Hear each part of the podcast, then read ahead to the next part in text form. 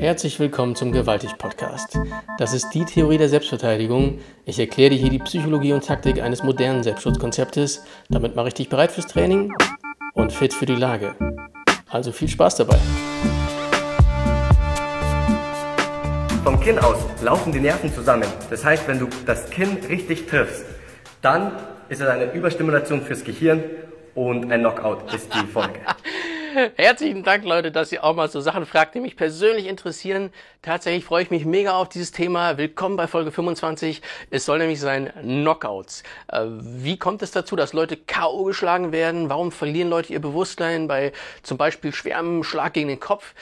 Und ich freue mich deswegen so sehr drauf und darüber, weil na, jeder YouTuber äh, erwähnt das und garantiert es und sagt, wie es gemacht wird, sagt auch, warum das passiert. Und da ist so viel, na sagen wir mal, Unscharfes dabei. Heißt, in dem Video soll es darum gehen, wie passiert ein Knockout, was ist gefährlich daran, wie kann man den begünstigen, warum sind die, die das garantieren, im besten Fall Tierquäler. Und naja, ich werde ein paar Leute erwähnen hier, die das vielleicht etwas unscharf machen. Ähm, gehen wir ran. Beim Schlag gegen den Schädel stößt das Gehirn von einer Schädeldecke zur anderen oder es rotiert eventuell auch. Das Ganze nennt sich dann Trauma, habt ihr bestimmt schon mal gehört, und ist extrem schlecht für die Gehirnzellen. Das Ganze ist eine so krasse Überbelastung, dass sich das Gehirn einfach direkt abschaltet, um sie einfach zu schonen. Ja, das ist nicht so. Das ist nicht notwendig so. Ähm, und es steht auch nicht direkt in Zusammenhang. Es steht allerdings im Zusammenhang mit dem Schädel-Hirn-Trauma, dieser Effekt. Ich werde das als Eingang so ein bisschen erwähnen, weil das einfach eine richtig gefährliche Sache ist. Und Schädel-Hirn-Trauma, also für alle die von euch, die boxen, die heftige Kontaktsportarten machen, die regelmäßig einen auf die Birne bekommen. Einen ganz kurzen Überblick über die verschiedenen Formen des Schädel-Hirn-Traumas. Würdet ihr das jetzt so einteilen, verstehen wollen, dann haben wir da drei Grade, die wir quasi traditionell unterscheiden würden. Das erste wäre so die Commotio Cerebri, also die Erschütterung, die Bewegung des Gehirns.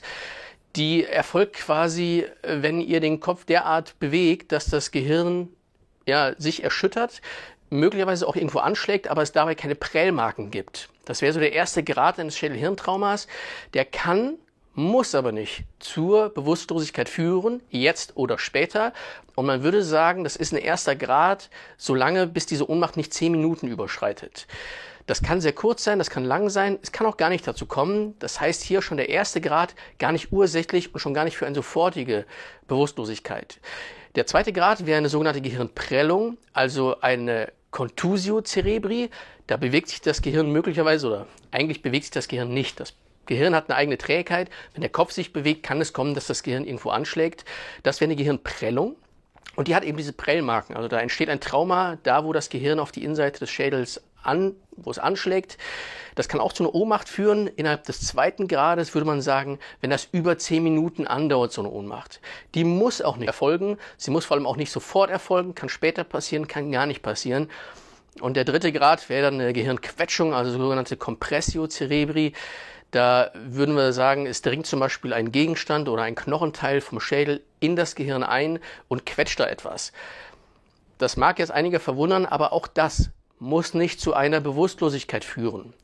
Wenn es die tut, dann würde man sagen, Gehirnquetschung, immer wenn es über sechzig Minuten dazu kommt, dass das Bewusstsein ähm, ja, verloren wurde. All diese Formen der, des Schädel-Hirn-Traumas sind massiv massiv gefährlich. Deswegen, und ich sage es nachher noch in meinem Fazit, immer wenn ihr das Bewusstsein verliert oder wenn ihr einen massiven Impact zum Kopf erfahrt, rumgeschüttelt werdet, eventuell nur ein Auffahrunfall und es rappelt richtig im Kopf und ihr habt irgendwelche Formen von Symptome oder auch nicht, geht zu einem Arzt. Der wird nach der Glasgow Coma Scale euch so ein bisschen testen und dann gucken, ob man vielleicht da mal reinguckt. Also ein Schädel-C T macht oder vielleicht auch nur eine Magnetresonanztomographie und guckt, ob da was kaputt ist. Ihr habt das schon mal gehört, dass Boxer nach einem Kampf irgendwann tot waren, sofort oder auch einfach nur auf dem Nachhauseweg. Das ist fast immer ein Schädel-Hirn-Trauma, wo man einfach vergessen hat nachzugucken, ob es erfolgt sein könnte. Ähm, wenn da eine subdurale Blutung, also eine, eine Blutung zwischen der harten Hirnhaut, Dura mater, und der Arachnoidalhaut stattfindet oder eine zerebrale Blutung, also irgendwo im Gehirn noch ein, ein Hämatom entsteht, dann ist das massiv gefährlich, weil das Gehirn generell Nerven mit Druck nicht so gut können. Heißt, lasst da nachgucken, dann kann man noch viel machen, man kann da konservativ was machen, man kann natürlich auch operieren, aber wenn ihr ohnmächtig werdet, gerade ein bisschen länger oder wenn es mal richtig geballert hat zum Kopf, geht zum Arzt, lasst euch checken, das ist nichts, mit dem man spaßen sollte.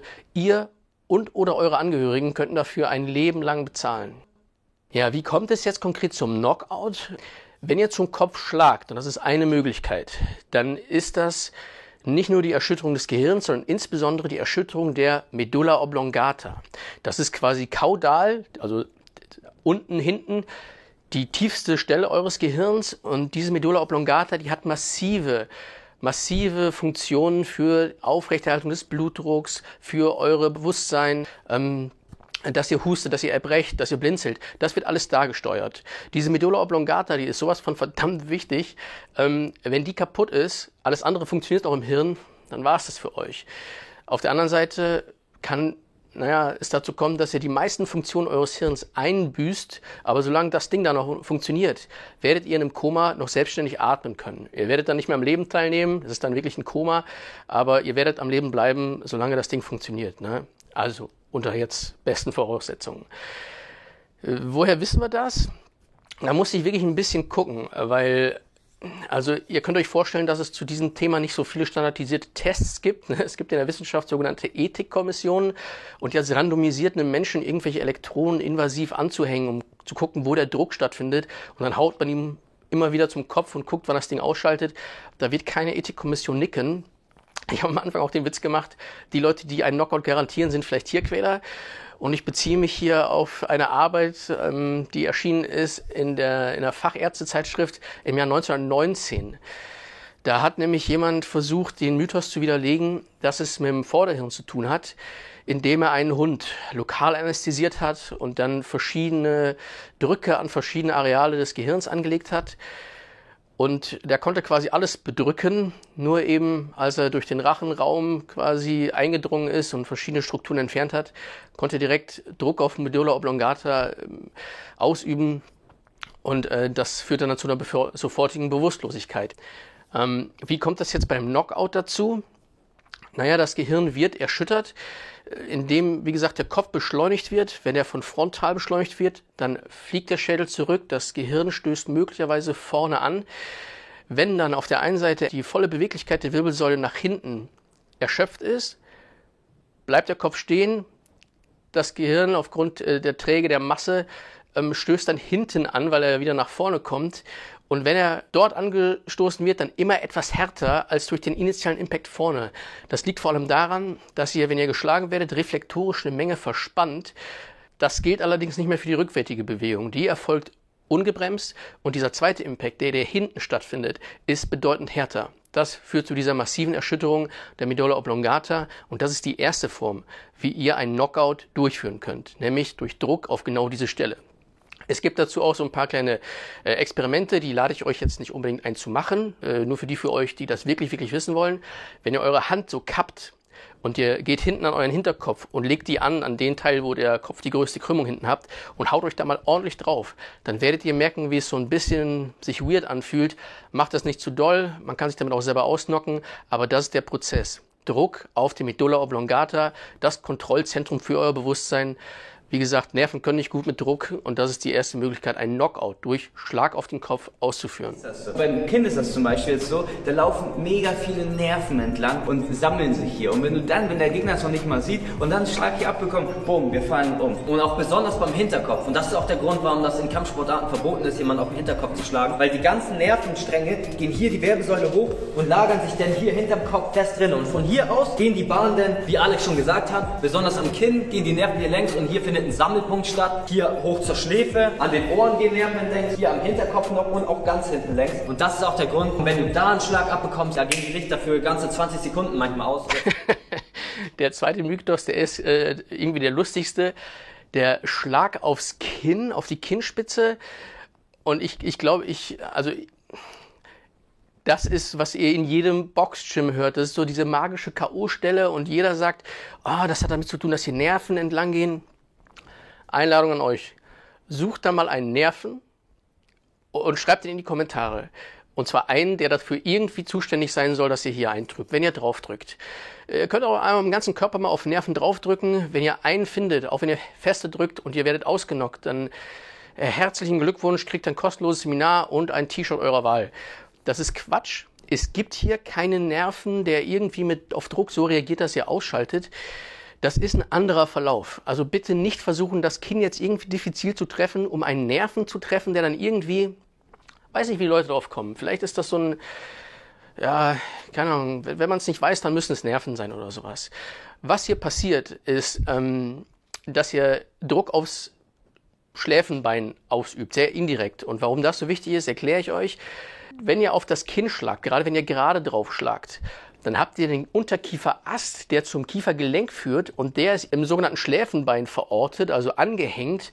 Und als Teil des Schläfenbeins habt ihr das sogenannte Pars Petrosa, das äh, sogenannte Felsenbein. Heißt so, ihr kennt Petrus, ne, äh, Fels in der Brandung, weil das so knüppelhart ist. Tatsächlich der härteste Knochen im Körper des Menschen. Das heißt, der überträgt auch Druck ganz gut. Und dieses Pars Petrosa, das beinhaltet euer Innenohr. Und da ist euer Gleichgewichtsorgan drin. Das heißt, wenn ihr massiv hart auf die Kinnspitze schlagt, dann wird dieser Druck ganz gerade nach hinten verlagert, bis er eben im Schläfenbein aufs Pars Petrosa drucken kann. Und das rüttelt an eurem Gleichgewichtsorgan. Im Wesentlichen derselbe Effekt, wie wenn ihr seitlich aufs Ohr haut. Das würde jetzt nicht direkt und unbedingt zum Knockout führen. Allerdings kann es dazu führen, dass die Knie so richtig, richtig weich werden, ihr niedergeschlagen werdet. Es kann trotzdem dazu kommen, dass ihr bei einem Kinntreffer zu Boden geht. Das würde man aber eine Synkope nennen, erkläre ich euch im Folgenden. Ja, jetzt wird es ein bisschen schwierig. Oh Gott, die Synkope. Damit würde ein Mediziner eine plötzliche Bewusstlosigkeit beschreiben. Wir sprechen hier insbesondere in unserem Fall von einer sogenannten neuralvermittelten oder vasovagalen Synkope. Neural vermittelt, weil es hier eben um ja, ein Problem der falschen Informationsweiterleitung durch Nerven geht. Auf der anderen Seite vasovagal, äh, vagal, Vagusnerv, habt ihr schon mal gehört bestimmt, so das Nervensystem, was uns eher dämpft, was uns einschlafen lässt hier. Und Vaso, es geht letztlich um eine Weitstellung von Gefäßen. Ähm, wie passiert das? Ihr habt sicherlich schon mal davon gehört, wenn man jemandem mit dem Unterarm oder der Handkante an die Seite vom Hals haut, dass die bisweilen schon mal eintrüben. Oder für die Jungs, die mal das Biersystem gemacht haben, wenn ihr da so richtig reincrasht, dann kann es sein, dass ihr hier massiven Druck ausübt auf ähm, ja, einen Punkt, den wir Carotis sinus nennen würden. In eurer Arterie, im medizinisch ausgedrückt, Arteria carotis interna, habt ihr eine Aufzweigung. Eine ganz wichtige Funktion von einem Bestandteil dieser Aufzweigung ist Druckmessung. Ähm, wir sprechen hier von Mechanorezeptoren, das sind Baro, also Druckrezeptoren, man könnte die auch Pressorezeptoren nennen. Die sitzen in der Gefäßwand von diesem Carotis sinus, das ist diese Aufzweigung, und messen quasi die Druckamplitude, wie Blut da hochballert, durch die Arterie Richtung Hirn. Hab's vorhin schon gesagt, ihr Hirn kann mit Druck nicht so richtig gut umgehen. Große Bedrohung, wenn auf einmal zu viel Druck reinströmt. Und würde der Druck da als hoch gemessen werden, dann kommt es eben zu dieser Vasodilatation, also der Weitstellung der Gefäße, einer Bradykardie, also das Herz schlägt auch langsamer, um euer Gehirn zu schützen. Ist also quasi ein Schutzreflex. Wir nennen den einen Carotissinusreflex. Ganz wichtig, ich habe das beim Kampfkunstsport gelesen, da wird auch schon öfter mal vom Glomus caroticus geredet. Das ist zwar auch ein Rezeptor, der Druck misst, allerdings ist das ein Chemorezeptor, das heißt, der misst Partialdrücke, also wie manche Substrate zu anderen im Verhältnis stehen. Das hat nichts mit Druck zu tun, sondern ist, wie gesagt, eine chemische Geschichte. Der würde jetzt messen, wenn zu wenig Sauerstoff im Blut gelöst wird und dann was anderes ausführen. Was hat das mit dem Knockout zu tun? Zum einen, ihr könnt, wie gesagt, wenn ihr da hart drauf drückt, diesen Karotis-Sinus-Reflex künstlich auslösen. Das passiert schon mal im Wing Chun bei so einem Faxau oder bei ne, Spear-System mit so einem Full-Tactical-Spear, dass ihr da reinhämmert, und der misst natürlich auch da diesen mechanischen Druck und macht sofort Shutdown, ne, weil er denkt, das Gehirn wird jetzt unter Umständen von zu viel Druck betankt. Ähm, diesen sogenannten Karotis-Sinus-Reflex würde auch man medizinisch für besondere ja, Problemstellungen mal auslösen, um zu gucken, wie der Körper jetzt hier drauf reagiert.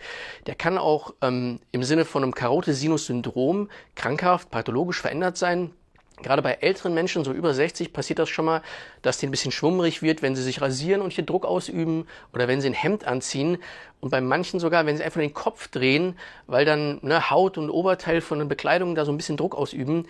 Wenn das äh, bei dir der Fall ist, dann geh mal zu einem Arzt, da muss man vielleicht was dran tun. Ne? Äh, unabhängig von diesem Karotis-Sinus-Syndrom kann der Druck, wie gesagt, direkt durch Schlag ausgeführt werden oder auch indirekt, nämlich vom Kiefergelenk. Wenn ihr nämlich auf das Kinn einen direkten Schlag bekommt, der euch in diese Dreh- und rückwärtige ähm, Kippbewegung führt, dann kann das sein, dass das Kiefergelenk Druck auf diesen Karotis-Sinus-Punkt macht. Der Druckrezeptor merkt, ach du Scheiße, hier passiert was, und euer Körper sofort abschaltet, einfach nur um das Gehirn zu schützen.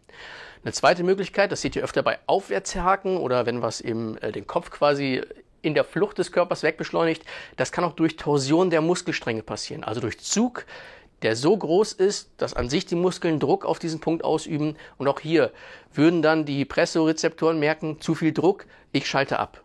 Das passiert tatsächlich in der meisten Zahl der Fälle bei so einem Kindtreffer, wenn es eben nicht die Erschütterung des äh, Innenohrs ist durch, wie gesagt, die Weiterleitung der Druckamplitude. Ich fasse es ganz kurz für euch zusammen. Das allererste, es gibt hier keine Nerven, die irgendwie treffen könnten, und dann geht das Licht wie magisch aus. Ich verstehe, dass man das möchte, irgendwas berühren und das Problem ist sofort weg, der schläft sofort. Das passiert so nicht. Ne? Es ist meistens Druckweiterleitung, die dazu führt, dass es ein bisschen weich um die Knie wird. Das andere ist, ihr habt natürlich die Erschütterung der Medulla oblongata indirekt durch dieses Coup-Contra-Coup-Ding. Contra-Coup ist, ne, das rückwärtige Anschlagen. Ähm, Und das Letzte, es gibt das Problem der Synkope, also letztlich eine neural vermittelte Art der Eintrübung durch Druck auf Stellen, die das äh, machen. Übrigens gibt es nicht nur diese Form der Einwirkung auf diesen Druckmesser, das kann auch durch extremen Schmerz passieren, das kann durch Nervosität, das kann durch alle möglichen neuralen Überladungssituationen passieren, also zum Beispiel bei einer Panikattacke oder so, ne? Ähm, das ist das, wie es wirklich passiert, also vergesst das mit den Nerven, vergesst, dass das der Kopf irgendwie so flippt. Ich meine, denkt mal nach. Das ist bei den meisten ein bisschen größer als so eine Erbse.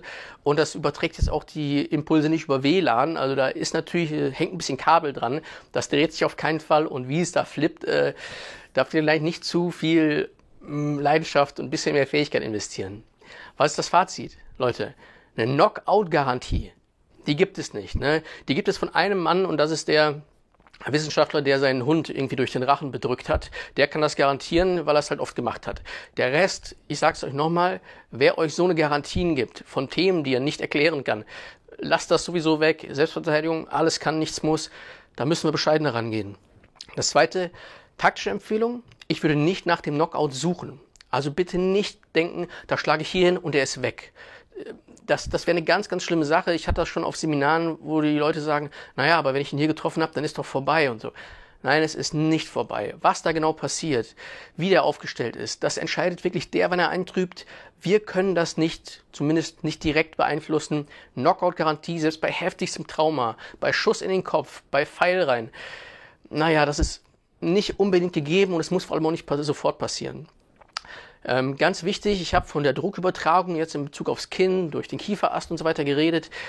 Äh, wenn ihr schlagt und ihr denkt, dass ihr den Knockout bedingen wollt, dann bedenkt bitte, je härter eure Oberfläche ist, mit der ihr zuschlagt, also Beispiel zum Beispiel ein Ellenbogen oder eine Faustknochen, je härter diese Oberfläche ist, desto geringer ist die Chance für einen Knockout. Das hat damit zu tun, dass dieser Druck sich weiter pflanzen muss, und wenn eine Struktur dazwischen einfach überlastet ist von zu viel Druck, dann bricht die, und die kinetische Energie, die übertragen werden müsste, die ja, wird diffus eben in äh, Verformungsenergie umgewandelt. Also je weniger ihr brecht auf dem Weg bis zum Innenohr, bis zur Medulla oblongata, desto besser.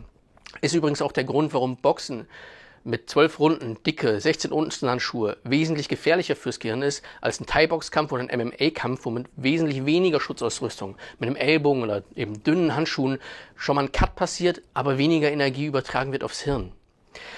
Denkt bitte dran, ein Schädel-Hirn-Trauma, also Shaking the Brain und so ein Shit, das kann zu allen möglichen Problemen führen. Das kann dazu führen, dass derjenige überhaupt nicht eintrübt, kann dazu führen, dass er morgen stirbt und Schlaganfall bekommt. Also bitte weder im Training massiv gegen den Kopf hämmern, noch zusehen, dass ihr jedem auf jeden Fall mehrfach und immer und immer wieder den Kopf malträtiert. Hinweis vielleicht zur ersten Hilfe bei Schädel-Hirn-Trauma. Wenn Leute ohnmächtig werden, habt ihr schon mal Schocklage gehört, ne? Also Beine hoch hinlegen. Wenn ihr Stress induziert, schon mal so ein bisschen äh, wegdämmert, ist das eine gute Idee. Wenn Verdacht auf Schädel-Hirntrauma ist bei euch, heißt, ihr hattet einen massiven Unfall und ihr merkt, der Kopf, der, der, der klingelt nur so, ne?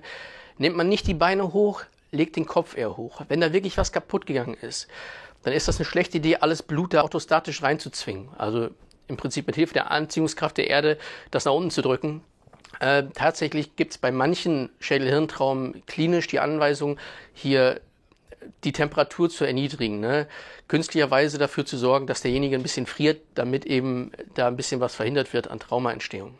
Ja, warum sollen wir trotzdem zum Kopf schlagen, wenn es hier nur Probleme gibt? Ganz einfach, nicht weil wir nach dem Knockout suchen, sondern weil wir natürlich davon ausgehen, dass unser Gegenüber nicht verletzt werden möchte, dass er selber intuitiv weiß, dass der Kopf ein sehr leicht zu schädigendes Gut ist und dann eher eben auf den Rückfuß gezwungen wird, dass er sich selber deckt und schützt. Das ist der Moment, wo wir eben dieses Zeitfenster bekommen, um abzuhauen. Jemanden absichtlich K O schlagen, das können wir versuchen. Ob der dabei stirbt, aber nicht K O geht, ob er sofort K O geht und wir uns dabei alles brechen und alles, was ich hier besprochen habe, das ist sowas von indirekt. Unterm Strich steht, Garantie kriegst du nicht, wenn du eine brauchst, kauf dir einen Toaster. Leute, ich danke für die Aufmerksamkeit. Das war ein sehr medizinisches Thema. Ich hoffe, ich habe hier keinen verloren. Ähm, tu mir einen Gefallen, wenn du absolut dagegen bist, was ich hier gesagt habe. Also wenn du sagst, doch, ich garantiere K O in meinen Kursen, schreib das in die Kommentare. Wenn du andere Erklärungsmodelle hast, wie gesagt, das ist ja auch nicht die reine Wahrheit, sondern nur, was die Wissenschaft sagt, pack das auch in die Kommentare. Ansonsten teil das Video, weil viel zu viele Leute sich immer noch darauf verlassen, dass ein Schlag, ein Wunder passiert. Ansonsten danke ich dir für deine Aufmerksamkeit und bis zum nächsten Mal. Konntest du was lernen? Dann geh jetzt den zweiten Schritt und melde dich für einen meiner praktischen Kurse an. Alle Orte und Termine findest du auf brodala-gruppe.de slash Seminare. Wenn du es ernst meinst, sehen wir uns dort wieder. Und vergiss nicht, Verstehen geht im Kopf. Für Können musst du trainieren.